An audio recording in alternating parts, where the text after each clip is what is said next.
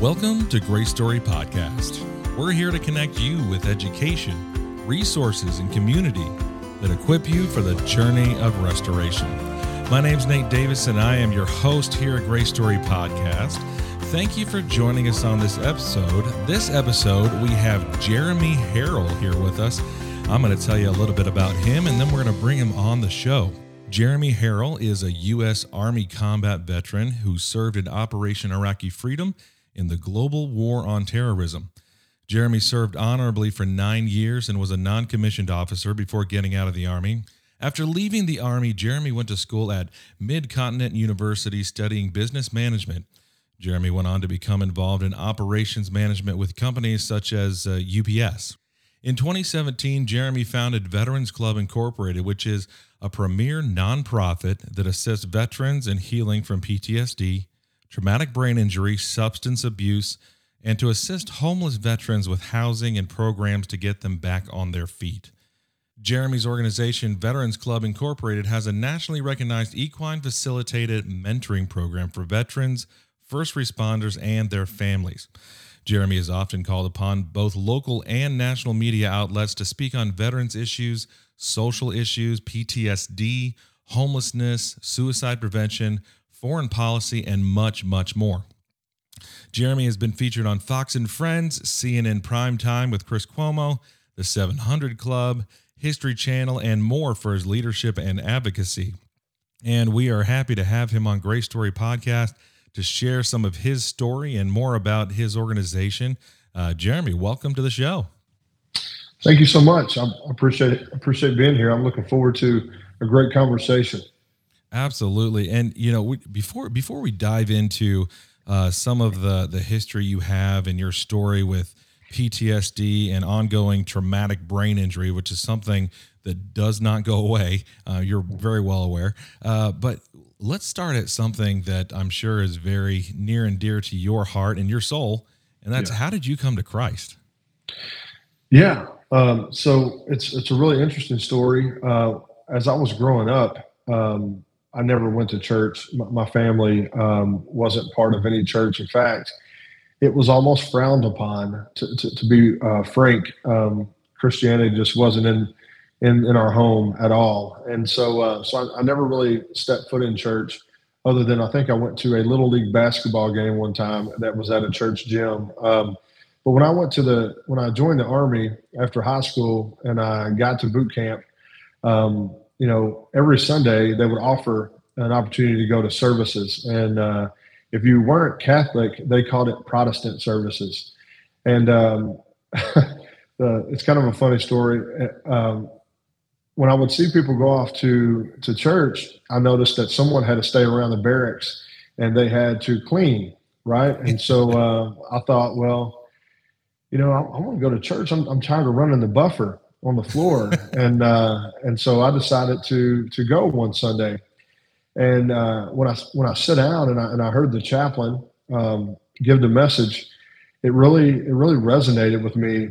And um, and I didn't really even know what that looked like or what was actually happening at the time, but um, I just remember being drawn to it. I was drawn to the word, and uh, and and again, I couldn't really figure it out. I, I had no experience, uh, but I, I, I left, you know, that Sunday. The next Sunday come, and I went again.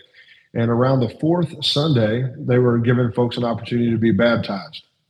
And after having a conversation uh, with the chaplain and, and, really unpacking what that looked like, um, I was ready to do that. Uh, at that point, I just felt like all four Sundays before that, I felt like God, and, and now I know He was, but at that point, I felt like God was just speaking to my heart, and and every message seemed to be um, directed at me. And I know there's a lot of people have similar stories, and so I got baptized in boot camp, and uh, and was on fire for the Lord, and and uh, and that was a good place, right, to to welcome the Lord in my life because it was a very challenging time in my life. Just, I mean, you know, boot camp's not easy, um, but I would later learn that that was easy in comparison to some of the issues that I would face later on in life. But that's how it all started.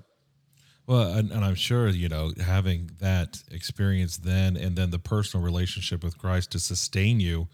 Uh, God has a way of, of, of preparing us well before we even know we need what He's giving to us. And so that's in boot camp.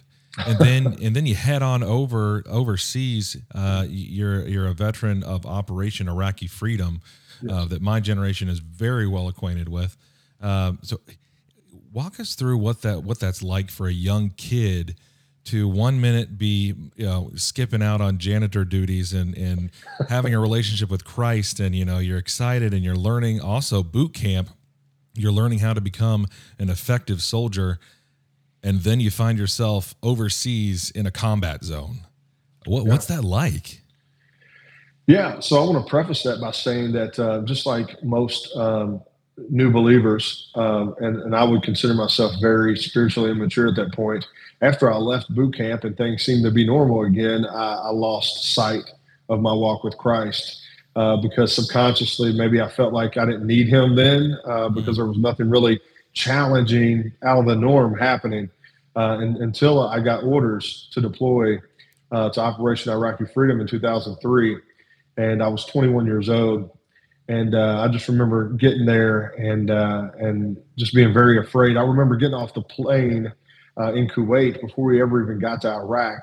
Um, and there were alarms for chemical agent attacks. And uh, I mean, we had just wheels down, and uh, and you know we got into our uh, nuclear, biological, chemical suits, and and and it was all becoming real. And I remember thinking about my relationship with God and thinking, you know, uh, well, it was two sided. Number one, I, I, prayed and said, God, I need you. And then I also felt guilty because I, I hadn't done that uh, since I felt like I needed him last, although we need him every day. And so, um, you know, again, I really relied on faith to get me through that deployment. I was there for 16 months. It was, uh, it was probably the closest thing to hell that I'd ever been. Uh, you know, and I've had, I had a rough childhood uh, domestic violence and, and alcoholism and, and, and all that stuff and uh, poverty, things like that. And that was challenging. Don't get me wrong, but uh, but it was. I was in a place where I thought if if, if hell is anything like this, I don't want to go there. And uh, and and I had an accountability partner uh, who is still my friend today. And actually, he he works uh, three miles down the road from me. Um, and he was a little bit further along in his walk, and so um, you know he we would always hold each other accountable. You know, we'd have our own Bible studies out in the desert. It was just very difficult to really focus uh, on the Word, um, not because we didn't believe it or not because we didn't want to do that, but like all this destruction and violence is going on around you continuously. And here, here we are, you know, um, trying to have a Bible study in the middle of a war zone. It just, I just can't hardly even find the words really to, to kind of describe how, how, uh, strange that felt but uh, but it was absolutely necessary. And I will tell you, um, thankful to God, praise Him for the fact that He is why I'm here, obviously, and but He is He is what got me through the hard times. And uh, and it wasn't uh, it wasn't as if I maintained a high level of faith through the whole deployment. There were times where I was angry. And uh, and I actually prayed against what I read in, in the Bible, and, and and I was just like, why am I here? If if if I'm trying to be obedient to you and I'm I'm loving you and I'm doing all the things, why am I in the middle of this hellacious place watching friends, uh, you know, perish and and watching innocent people in this country uh, be be hurt or killed? Uh, I don't understand, and and I didn't, and uh, and and later on in life, obviously, I realized that there was a difference between sin and God, and that what we were experiencing was absolutely what He warns us about and talks about often in the Word. He was warning, you know, but in my mind, I just thought, you have the power, Jesus, to stop this. And, and of course, He does. He's sovereign over everything. But with our limited amount of knowledge, um, there was glory to be had in that. And I think about what I'm doing today. And, and and that's all based on those terrible experiences. And I and and I often surprise people when I tell them that if I had, in order to do what I'm doing today and have a relationship with Christ that I do, I would do that hundred times over again. Uh, but I just didn't know it then, right? And that's a really good lesson for people to, to, to understand is is when you're walking through the fire, just to trust, you know, just to trust that God has this perfect, foolproof plan that we could, on our best day, couldn't come up with, and that we just have to continue to walk and continue to pray and, and understand that He's with us all times. And um, and I, you know, I wish I could have told my 21 year old self that, but you know, I wouldn't have this story to tell. So um, that you know, and you know, getting through that deployment and recognize that that was just the beginning of my own war. Um, the war started in a different way once I returned home. Well, and with that, I mean, so much there. First of all, but and, and I understand it's not it's not really possible for someone like me or those listening that have never been to war to fully comprehend what you just said. Uh, right. And I can appreciate that. And then maybe even more so for people that have been to that arena and they're like, yeah, that that is your words don't even do that justice. That is pure hell on earth. Mm-hmm. And how do you reconcile that with an all loving, all knowing, compassionate, merciful Heavenly Father? Um, right. But it sounds like you came through that with uh, with more in your tool bag to deal with what you're dealing with now. Again, before you even knew you needed it and what you needed it for. Um, and, you, and, you, speak of those struggles you're, you're coming back with, and we mentioned it in the, the the the bio at the beginning, the PTSD, the traumatic brain injury. Um, in a brief synopsis, whatever you're comfortable with, can you can you explain to us how you sustained those into the traumatic brain injury? Yeah, yeah. You know, there were uh, concussive blasts there. Um, that that I experienced. Uh, the the PTSD obviously is is from traumatic events. Um, I later found that that I had uh, unfortunately a dual diagnosis. Um, um, I had PTSD from childhood, and uh, and then also from my service. Uh, and and if you look at the statistics, most people who have um, a severe uh, level of PTSD. I wouldn't call mine severe at this point. Thank, thankful to God for that, for releasing me from that. But at, at one point in time, for several years, I would absolutely consider that. Uh, mo- most of the folks who uh, have had pr- uh, prior trauma have come from an abusive environment, uh, one way or another, whether they were abused or whether they witnessed abuse or other violence or other trauma. And so um, it's, it's just, it was just kind of the, the simmering fire um, and then and then Iraq was the fuel, right? Who uh, who kind of really really set it on fire. But uh, but yeah, it was just a combination of just seeing the worst part of humanity. Um, you know, uh, I think it's important for me to note for the listeners that uh, when I was in high school, uh, because I've seen so much violence between my father towards my mother. Um, I was opposite, and I worked really hard to be opposite of that. And uh, and so I was the 17 year old kid when it snowed. I was going to senior living apartments and taking grocery store orders. And I was going out and getting milk and bread and, and all the stuff that we get when it snows here in Kentucky. and uh, those milk sandwiches. But anyway, the um, essentials. yeah. Um, but and so all of a sudden I joined the military, and uh, and what do they teach you? And rightfully so, um, they teach you to be violent if necessary. Um, and so that was a, that was a moral injury uh, I think for I call that that's what I call that a moral injury where I was like, wait a minute. Um, yes, I absolutely knew what I was signing up for, but I didn't necessarily know how it would make me feel uh, until because you can't even you can't even fathom what that's going to be like. It's such a unique experience. There's nothing else that really compares. And so, uh, but but I did love the military, and and, I, and, I, and if I wouldn't have got hurt, I would have still I would have been the 30 year guy that they had to force to leave. I really enjoyed it because I'm a strong advocate for the underdog and uh, I don't like bullies. Uh, so that's how I justified everything. Is that you know I don't like people who bully other people, and and that's what's kind of happening in the Middle East, uh, and and I want to be a part of the solution. Um, but it really did wreck me, uh, for lack of a better word, just the experiences and seeing some of the the things and just just the environment. You know, many people when they think about combat and war and things like that, they, they focus a lot on the the, the, the physical violence and or like the, the explosions, the bombs. Um, but uh, the environmental factor is also debilitating at times. I mean, you're you're in a very very extreme heat constantly. I mean, there was no uh, during the initial invasion is when I went. There was no air conditioning. Um, we, we, slept in a tent uh, in the middle of the desert. Um, we worked uh, in a prisoner prisoner of war camp. Um, there, there, it's a, it's a dirty place. It's, it, it's the, the smells. It's, it's, uh, you know, there's just a lot of other environmental factors that play a role. I mean, we're very, very spoiled people, and I didn't realize that because I grew up uh, with nothing. I mean, literally, barely had enough to, to, to live on, and I thought, man, this is terrible, and it was. But at the same time, I recognized that it was a blessing uh, in comparison to what I seen there.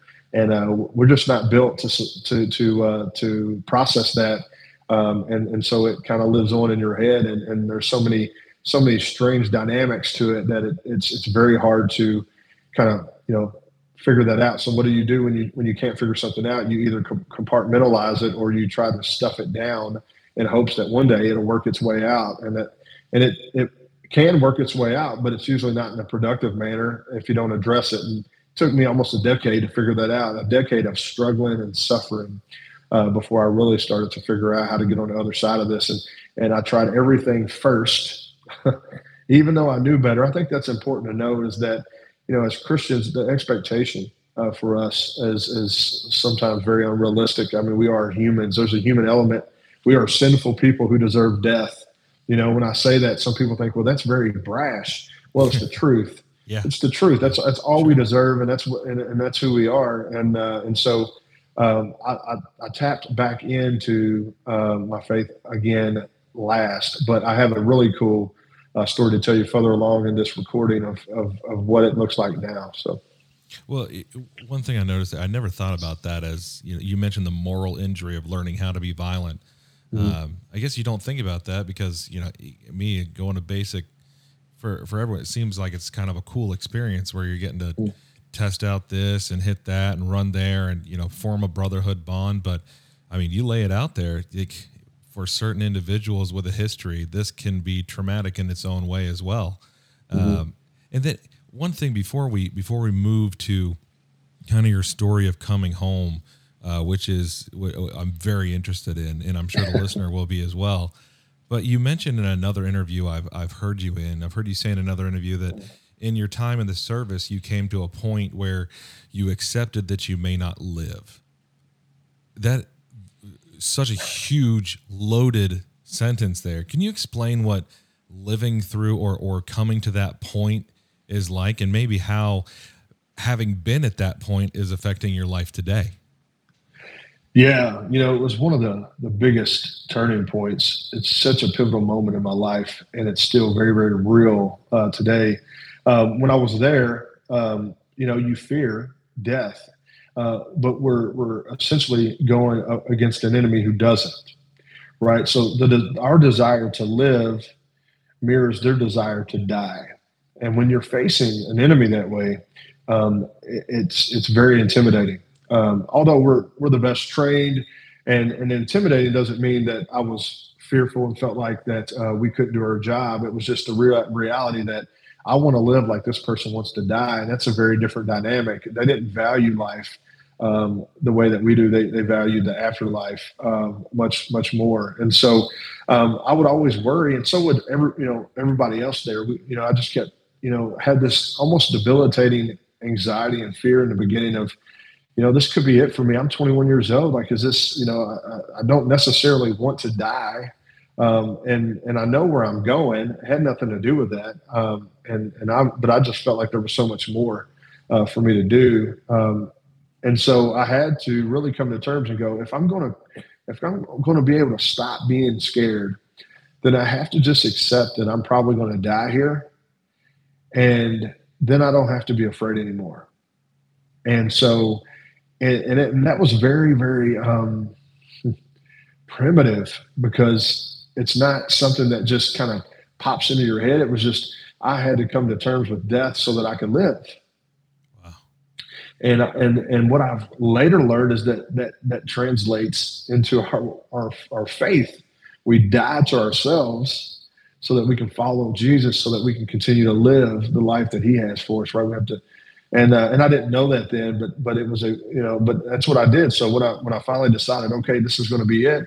I'm not worried about going home. I'm not worried. And I had a daughter um, who was who was you know almost two years old, uh, very young, and so that was a, an extra part of the stressful uh, scenario. But I just said, you know, I, I can't worry about that. I'm just gonna I'm gonna die here, and I'm gonna. It's gonna be a. Uh, if if I have to go, this is a, a good way of going. Right. This is a very noble way of going. And once I did that, a, a switch flipped, and I no longer feared death at all. That that makes me almost speechless because you're talking. What did you say? Sixteen months. Mm-hmm. Sixteen Six, months. 16 months of just yeah this is probably where this i'm never going to see my two year old like mm-hmm. again another form of trauma uh, another layer um, that when you come home and, and, let, and let's go to that because you you you were a combat veteran you mm-hmm. talk about coming home with T- ptsd and a traumatic brain injury what what did your journey of recovery look like uh, where did it start and what resources did you go to uh, and what did they offer to you yeah. So, man, it was like I, I remember coming home and and I felt almost as fearful to come home as I did to go mm. um, because I was different. Um, I, I, was I didn't know how I was going to fit back in, um, you know, to my trips to Walmart or to changing a diaper or to you know I just didn't. What does that look like? I mean, what? How do you even come down off this you know, 400 some day adrenaline um, ride. And then I just didn't know what that looked like. So we, I remember coming home and, um, and feeling like a fish out of water immediately. Um, I remember being out in public and just kind of looking around and going, what is this? Like, I, I don't belong here. I didn't know where I belonged. I didn't. And, and, and I say it often, uh, I felt like a foreigner in my own country. Mm. I didn't understand people anymore, even though they spoke English. Right? I didn't.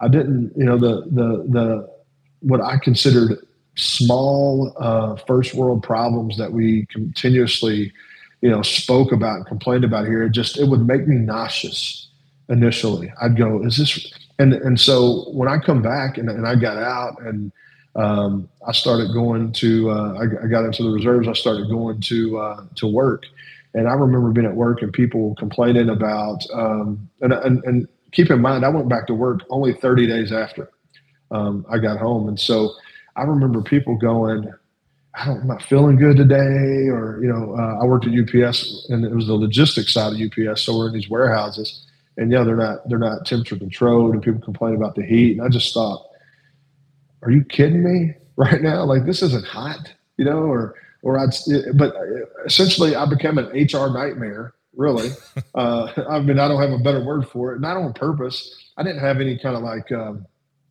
vindictive tendencies towards anybody, or, or or feel. I just didn't understand it. Like, you have a stomach ache. Okay, what do you want me to do about it? Well, I need to leave. Why? We got we got a mission, right? We have something we have to do. We have to get these these these orders out, and uh, they don't care about our stomach ache, right? So that's how it was for us. I mean, you know, it would have been extra nice to be able to say, you know, I'm this this isn't for me. I'm out. Uh, I'm just going to go on back home, and I'll see you guys when you get back.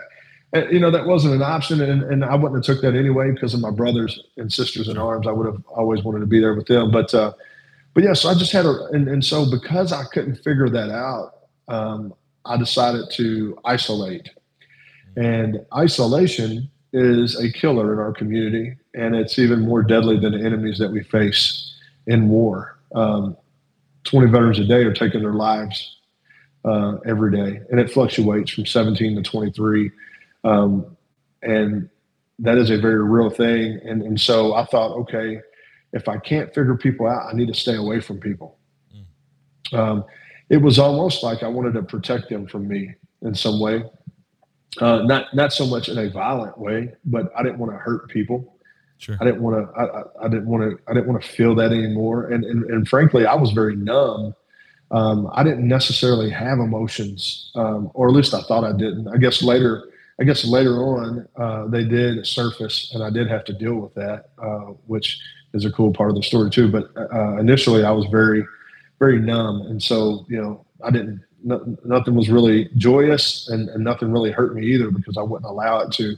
And so I felt like I'm in this life alone and I didn't know where to go. I didn't know what to do. And of course the relationship with my, with my daughter's mom, you know, it, it failed uh, miserably. I, I, just, you know, it's, I just, I just, I just remember if I have to think about those times because it, I feel like it has been a long time now, um, almost what, 10 years, no, almost 20 years um, I'm thinking I'm just never going to recover from this. I just and and and I had some issues, and people would you know some people closest to me would would say, "Hey, Jeremy, uh, man, you're you're like real edgy," or um, "You uh, you just you just don't joke anymore," or you know, just. And I'm like, I'm, I don't have a problem. You guys are the problem. Like, I, I just grew up. I grew up. You know what I mean? I, I had to. I had to. You know, I, I, had to do some things that made me um, feel like I had to had to grow up very quickly. Anyway, um, and so my friend, my friendship started to start to go away as well. And so, um, but I wasn't going to go get help. You know, it was it was very weird. It was like I wanted people to help me. Uh, so I understand this in the work that I do now. When when when people say, "Why don't why don't better just go get help?" Right? Well, in a perfect world, that makes a lot of sense. But number one, I didn't feel like I needed help. Number two, I didn't know that the people who thought they could help me could really help me because mm. if only if only 0.45 percent understand what I've been through, uh, every time I walk out my door, 99 and a half people, 99 and a half percent of people aren't going to know what I'm going through. So why should I even go through all that? Then they're going to judge me. They're going to think that I'm some terrible person and and then and, you know so all these thoughts ran through my head and i catastrophized and I, and I isolated for a long time. It was in a very deep depression um, for the majority of my 20s uh, to be honest with you. It wasn't until probably mid 30s that i actually started to get on the other side of this. And so you're looking from the age of 22 to to around 34 35 before i even started to heal. And so that whole time i was just what i would call the closest thing to hell i've ever been to I just had to live. I felt like demons were next to me. I felt like um, like like God didn't hear me, and I and I felt guilty to pray to Him. Like who? How can I pray to Him? Like He talks about, like you said, He talks about loving our enemies. I hated my enemies. Mm. Like I hated them. How how do you expect me to love somebody? Like they are they are literally doing extremely violent things to the people that I care about. And God, what do you mean love them? You know, maybe you can love them. I can't love them. And just all those all those you know challenges uh, in, in, in, my in my faith, and, and so it took me a long time uh, to get over that and to get in a place where I started to recognize that it begins with me and it, be- it begins with getting back into church. Well, and, and, nobody wants to just be told, "Hey, you're broken, and we can fix yes. it." Yeah, like come on, man. I, I'm I'm a warrior. What are you talking about? I'm broken. Uh, yeah. Wow. And, and where do you even start? But let, us zero in maybe uh, a transition there where you're coming to, to, the end of that decade that you don't know that you're coming to but what was mm-hmm. that that moment that impetus that changed you to uh, be able to start the journey of restoration to where you are now in your recovery from uh, PTSD and that that hellhole, literal yeah. hellhole that you were residing in in your 20s?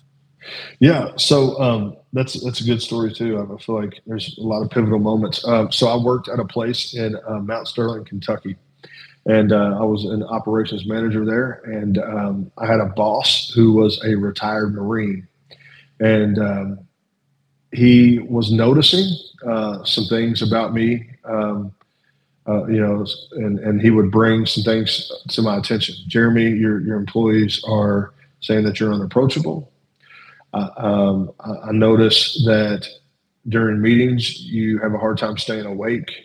Um, I, your cognitive process. I mean, he just knew this. You know, he's a very educated guy. I'm thankful for him. He, was definitely an angel, I believe. And um, and he said your cognitive processing is off. And he's like, I, I, I think you need to, you know, go to the VA and get checked out. Up to this point, I had not been. I had not ever received any treatment for anything. I didn't know anything was wrong. I didn't know I had. I, I wasn't. I thought something. I mean, I thought there was some some issues there, but I didn't know it was PTSD. I didn't know it was traumatic brain injury.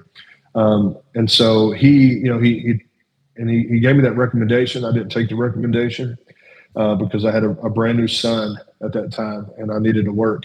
And um, and then he one day he let me go.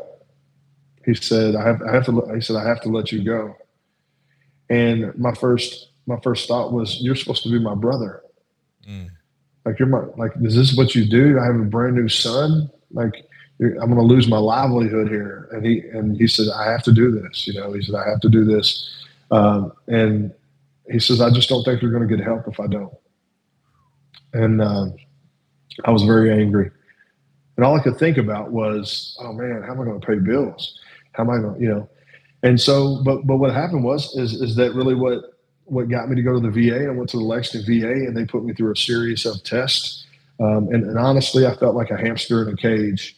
Um, I mean, I did, uh, and I know that they were trying to do what was best for me. But, but you, you, you I mean, I was a, a, healthy guy.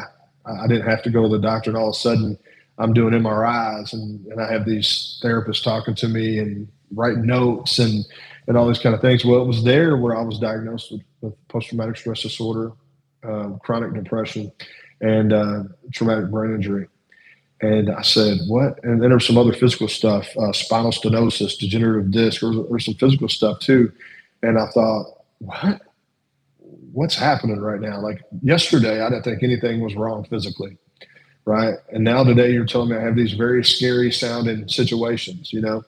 And uh, and and there wasn't it wasn't long after that that uh, that I went to uh, a 45 day inpatient program at Lexington uh, I think it's called the PRRP program. It's it's it's PTSD uh, inpatient. So it was a very intense program. I mean, you, you literally couldn't leave. Uh, I mean, I guess I could have if if I really really wanted to, but it was a controlled facility, I should say. They don't keep anybody who don't want to be there, but it wasn't someplace. It wasn't outpatient, and I lived there for 45 days amongst other veterans who was kind of going through what I was going through, and and then all of a sudden, this all this information uh, all this. I've never been in the mental health world. I had never been in front of a therapist. I never considered. I mean, my my, my mother has mental health challenges, and my dad did too. Um, uh, but I just never. They never formally um, went and got help for that. And so I just I just thought, so what do I do now? You know. Uh, and so meeting with a therapist, I, I, was told immediately what I probably couldn't do anymore. Mm. And I thought, I'm 20, 27 years old. You know, like what? What do you mean? And uh, anyway, um, I start going and, and, and, seeing somebody, and I went through that program. I thought it was very helpful uh, while I was there, but I thought um, one one of the reasons it was very helpful is because I didn't have to deal with reality while I was there. Um, I did get a, a, lot of good information, but then I got released, and then I was back into the world of the bills are due. You haven't been able to work you know, and, and, and still trying to process that with a, with a brand new son. And it was just very, very stressful. Uh, then I recognized that, uh, you know, I, that, that I had some service connected stuff and went through all that. And, and then, and then I decided one day uh, at, a, at, a, at a therapy session when I heard uh, for the last time, it's been the last time that I heard that, but I heard, yeah, things are going to look different for you now. And uh, I remember leaving the VA and no, you know, it's you know, it's, it's really really no no jab at the VA. We're very good partners with the VA in a lot of ways, but uh, I just decided it could have very much went the way that they said. Don't get me wrong, but I just decided that's not happening. I'm not. And, and, and what really pushed that at that time was I'm not letting the enemy win.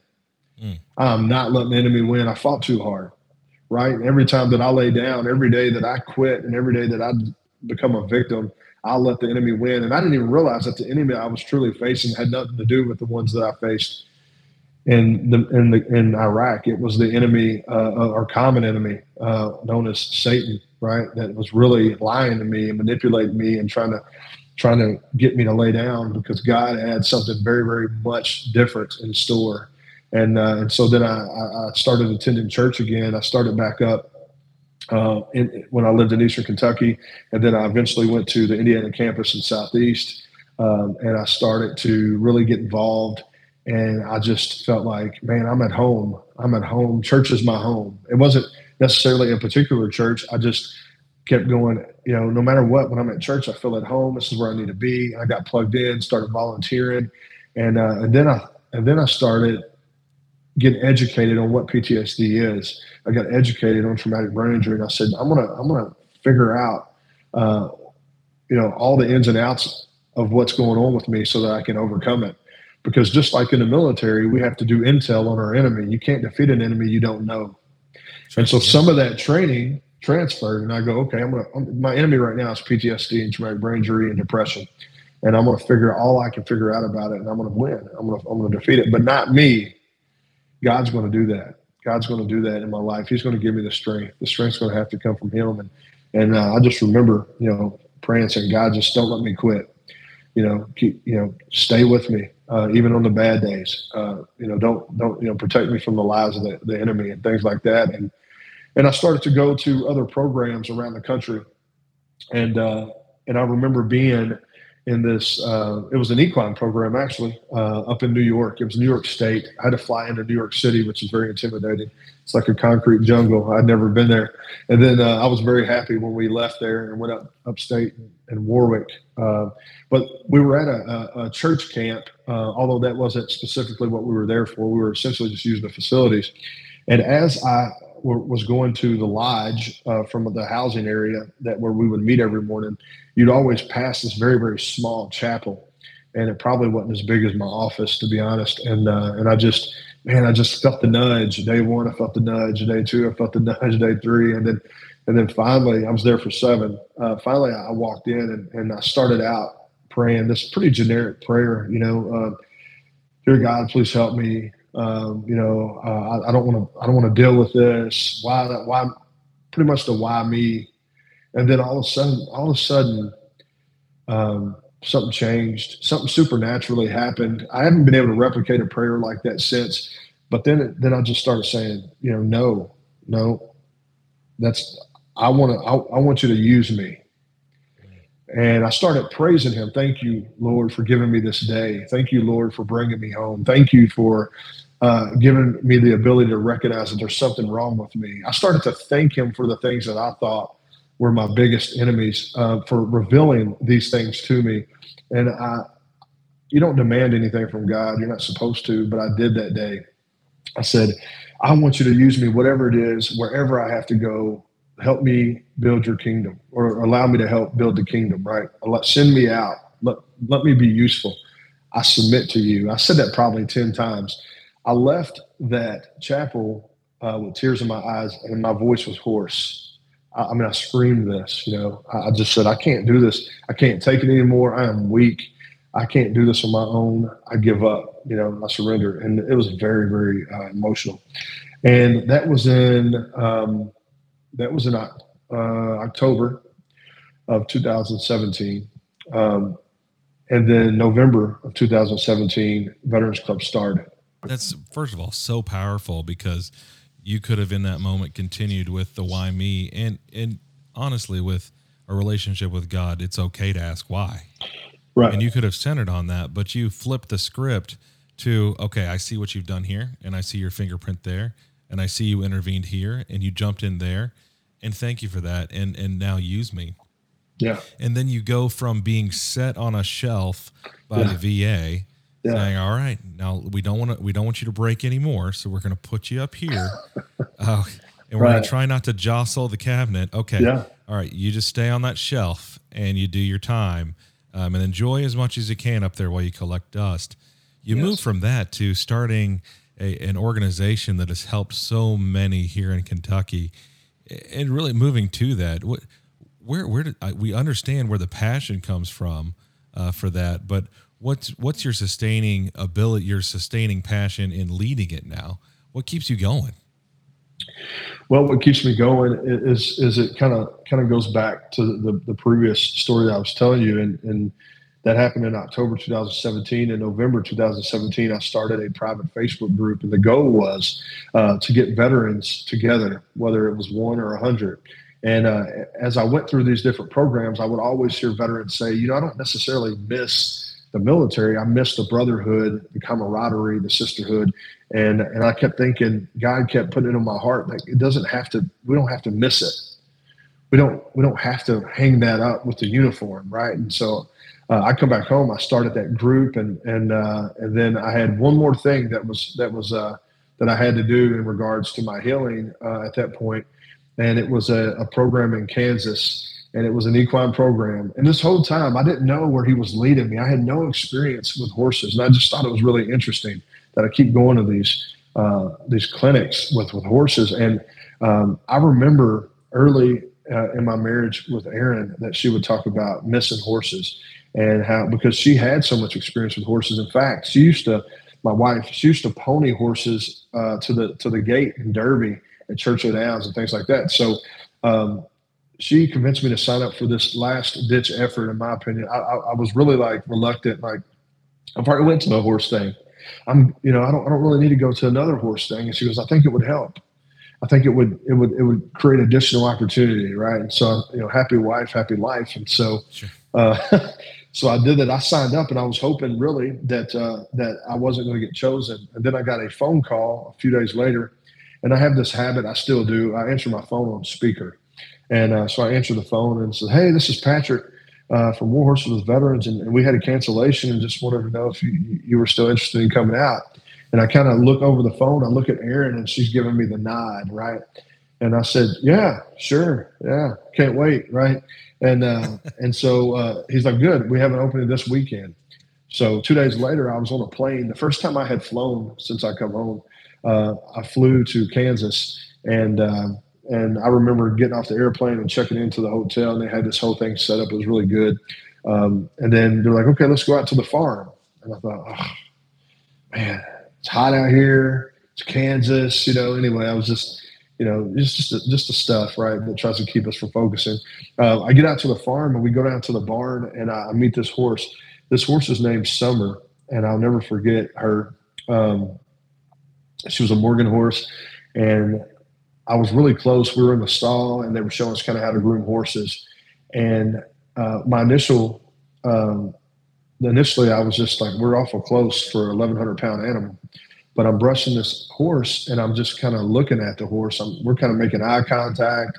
I'm kind of checking the body language of the horse, which what I know now is is a, is a way that they communicate. Um, and and I just really didn't want to be stepped on, to be honest, or I didn't want to get kicked. And and but as I was, you know, brushing the horse, and the dirt and the hair would fly off the horse, I just envisioned that this was just the junk that I was carrying around. I was just brushing it off, right? I'm just getting rid of it, and I got lost in this relationship with this horse. And you know what? For for for uh, more longer than than ever, I wasn't thinking about Iraq. I wasn't thinking about uh, my my uh, disabilities or limitations, or I wasn't thinking about that. I just it was a beautiful distraction to be with that horse.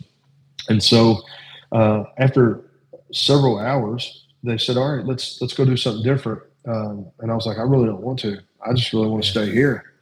And uh, they're like, "Well, we, we have to eat." And I said, "Well, I guess I'll go eat, but can I come back down here?" So we go we go eat. I come back down, and uh, and that was a weekend.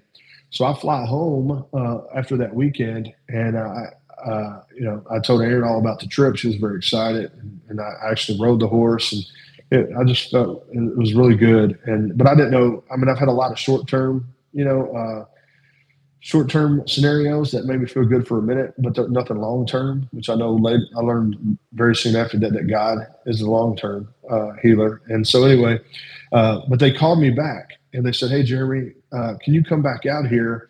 Uh, Megyn Kelly is going to do uh, a segment on our program." And I would, and I didn't know who that was at the time either, because um, I don't watch the news. But I said, uh, I said, well, I'm probably not the guy. Like I don't, I don't know much about the horse. I mean, I like that one that I was with, and yeah, it was a great experience. And he's like, oh man, come on, we'd love you're you're articulate, you're able to speak. We would love for you to come out and do that, and we'll do anything for each other. You know, that's something that never goes away. So I said, okay, I'll do this for you, right? You were there for me. I'll do this for you. I flew back out. Um, they filmed, uh, flew back home. A couple weeks later, um, this segment comes on called Salute to Service. And uh, throughout the throughout the segment, she mentions that I'm a mentor, and I thought, well, interesting. Uh, I don't necessarily know what I'm doing, but okay. It's good, it's good I, to know I'm mentoring it. Yeah, and so at the end though, she says, and Jeremy is going to do this in his home state of Kentucky. Did you know that? Did, I had no idea. Man, seven million viewers. I googled it because I was scared to death. I was like, "Who all seen this?" And so I immediately called Patrick and I said, "Patrick, um, did, you, did you tell her?" He said, "No, no, I didn't." So I look at Erin and I'm like, "What are we going to do? We live in a subdivision in South Louisville. Like I don't even have a quarter acre. I don't have a dog what we going to do? Right. And so, uh, and so she said, well, I have friends from my time in the horse industry and I think they may want to help us. So she called her friend in LaGrange and uh, sure enough, they're like, yeah, for that, we'll definitely allow you to come out and use our horses, use our farm. And the whole time God was orchestrating that right? Like if she never said what I never said, I would have never done this. You know, like I would, sure, I would have never done it. And horses, like if you would have said, "Hey, Jeremy, what are ten ways you want to help veterans?" Horses wasn't on the radar. It just wasn't. It's not that I don't like them. It's just that I grew up in South Louisville, and I know, like in other states, people assume that we all have four or five horses in our backyard because we live in Kentucky, but that's definitely not the case. And so, uh, so anyway, we start out there, and one one really interesting thing that I want to mention is when we didn't necessarily know exactly what we were doing we were just as successful as we are now, which we're a well polished machine. Uh, I have since learned a lot about horsemen and horsemanship. I've, you know, our, our programs are nationwide, uh, nationally recognized now.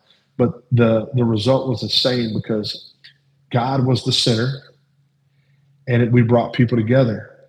We connected them to each other. We connected them to Jesus, and and uh, and it's just really cool how that was the main that was the that was the the, the common denominator in the success. Um, and so I, I, just always want to make sure that's notated is that when, when God's in charge, it doesn't matter uh, what what level of platform uh, you have or that you're on. It's he, he's going to do what he's going to do despite us, and, and he did that. He made that successful, and of course it grew to where it is today. But but through that, I started to get better because now I wasn't just fighting for me because at, we're not trained to care about us, or I'm sorry, we weren't trained to care about ourselves individually. We were trained to care about those to our right and left. And I thought, okay, if I'm not going to do it for me, I'm going to do it for my brothers.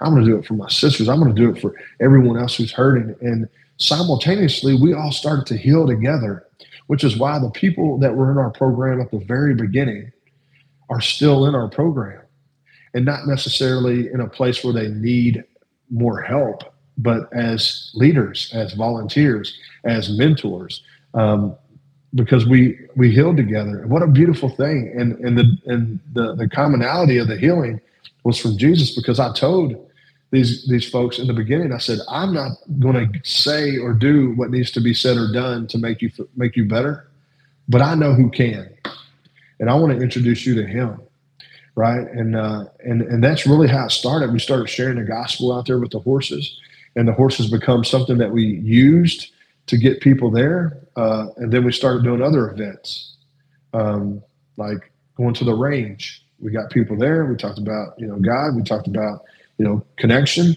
and uh, and then I thought, well, we need to do more for the whole family because there were veterans who were coming out and they were getting the things that they needed but there was so much pain and damage in the relationships that uh, that oftentimes um, their spouse wouldn't believe that they were ready to change, and which what does that do? That really deters them from getting better, and uh, and so we started saying, bring the whole family. We're going to heal together. We're going to do it all at the same time, and uh, and God just He just used me like I asked, like I literally asked and, and begged essentially, God use me, and He's doing it and, and and in turn, that's what really helped me heal.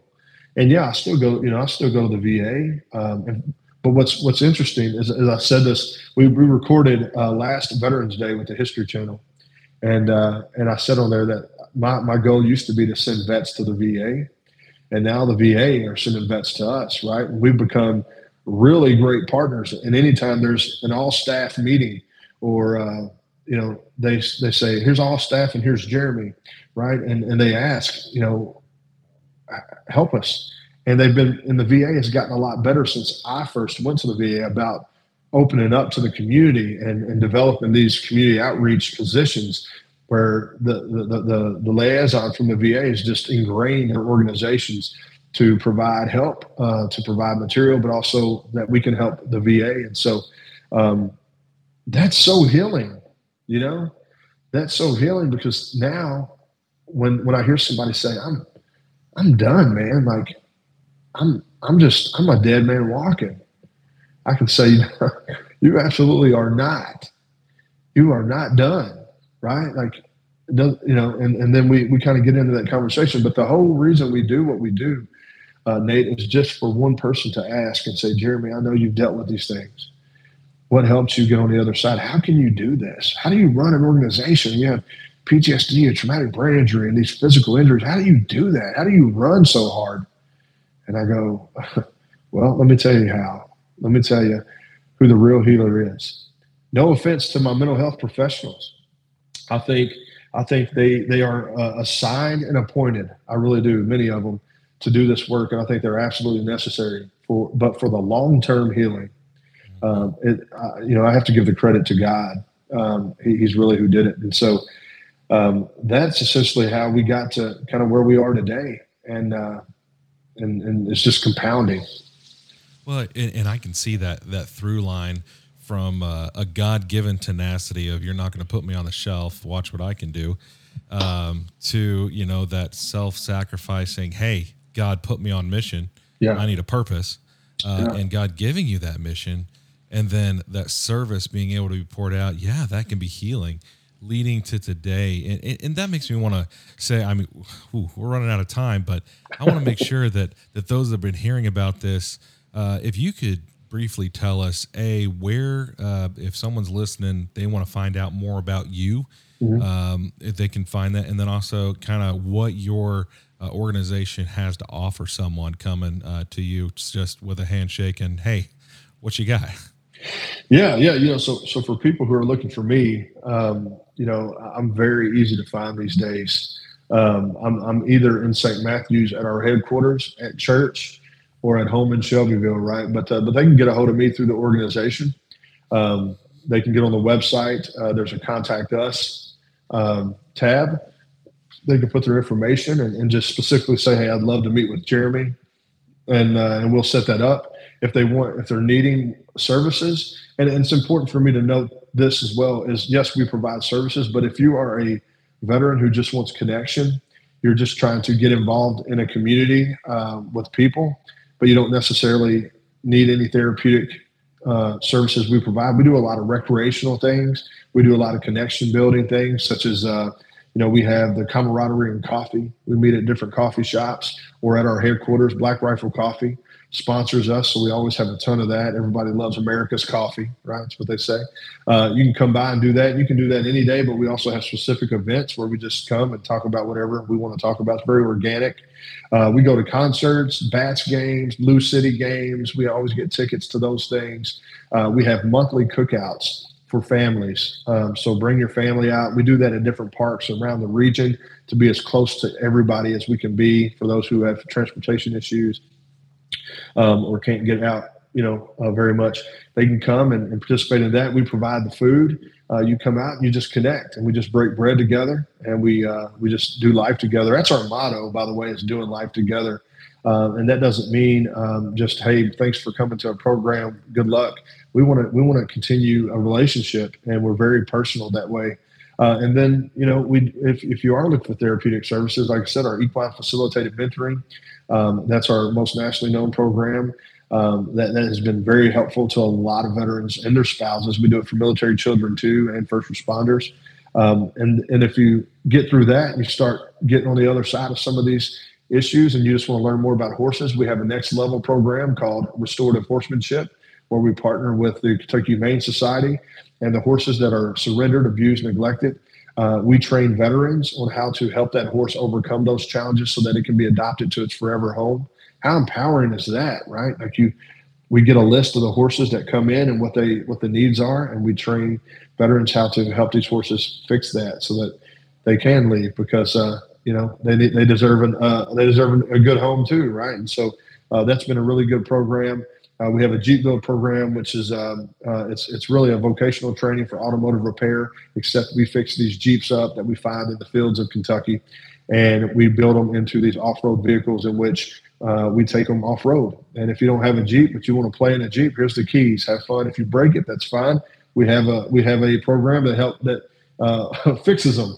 Uh, and so, but but in reality, that program is there to help veterans who maybe want a career in automotive repair they learn every aspect of that from from putting on suspension lifts to a small engine, and then um, if if you just want to learn how to fix your own vehicle so you can save yourself money. But uh, and then we have a lot of one-off stuff. But we're always you know we have support groups here at the headquarters. We have a Project Positivity, Power of Positive Thinking. We have an Encounter group, uh, and we have Reboot, which is a 12-week combat recovery course here too. Uh, but we're always doing something. Connect with us on social media. Connect with us on our website we have close to 100 or close to 200 events a year. Uh, so very active. Well, if, if there's one thing I've heard from an amazing resource there for anybody wanting to get involved, but if, if there's one thing I'm hearing in everything you're saying, it's the importance of community yes. in your healing. Um, and not just any community, but uh, y- your specific community, uh, whatever that may be. Just that no isolation. You cannot heal uh, mm-hmm. without that connection. Um, we're we're just about out of time here, but I always like at the end to shift it over to the guest and, and ask you if there if there's one thing that you want to if you could speak directly to the listener, something we've talked about, something about your journey, something about veterans, whatever it may be, if you could talk directly to the listener and leave them with a thought, a challenge uh, from Jeremy, what would that be? You know, the main thing would be to trust God uh, and if you don't know him, get to know him, get a relation relationship with him.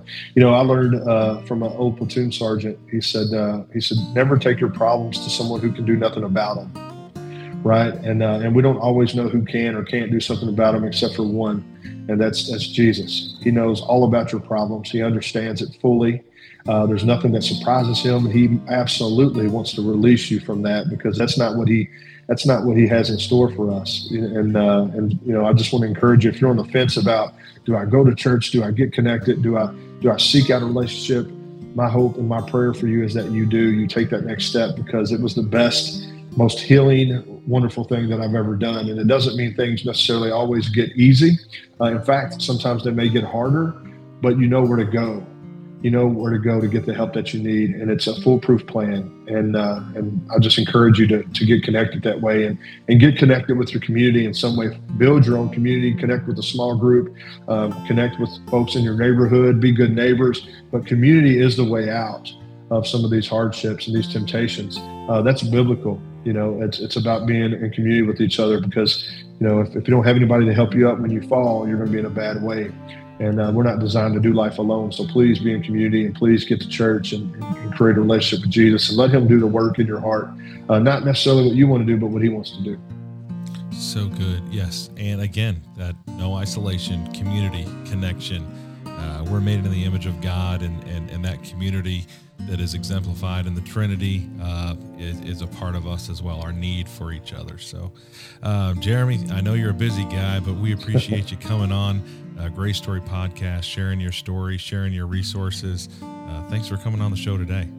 Absolutely. I had a, had a great time. Thanks for having me. And I hope this adds value to the listeners. And to you, the listener, thank you again for uh, listening to this episode. If you want to know more about Jeremy, just go ahead and, and swipe down there and, and look into the show notes. Uh, we'll have the links for you to his website, um, and you can reach out, contact them for more uh, and be praying for them. They're doing a good work and, and uh, helping a lot of veterans. Uh, so make sure that we you pencil them in and say a prayer for them uh, as you go to your knees. Uh, now we will be back in two weeks with another episode for you, as always. And there is no us without you. So we hope that you'll get plugged in. Go over to gracestoryministries.com. Check out all the resources over there. Uh, and until next, uh, the next two weeks go by, we hope that you'll continue on your journey of restoration. And until then, we'll be praying for you.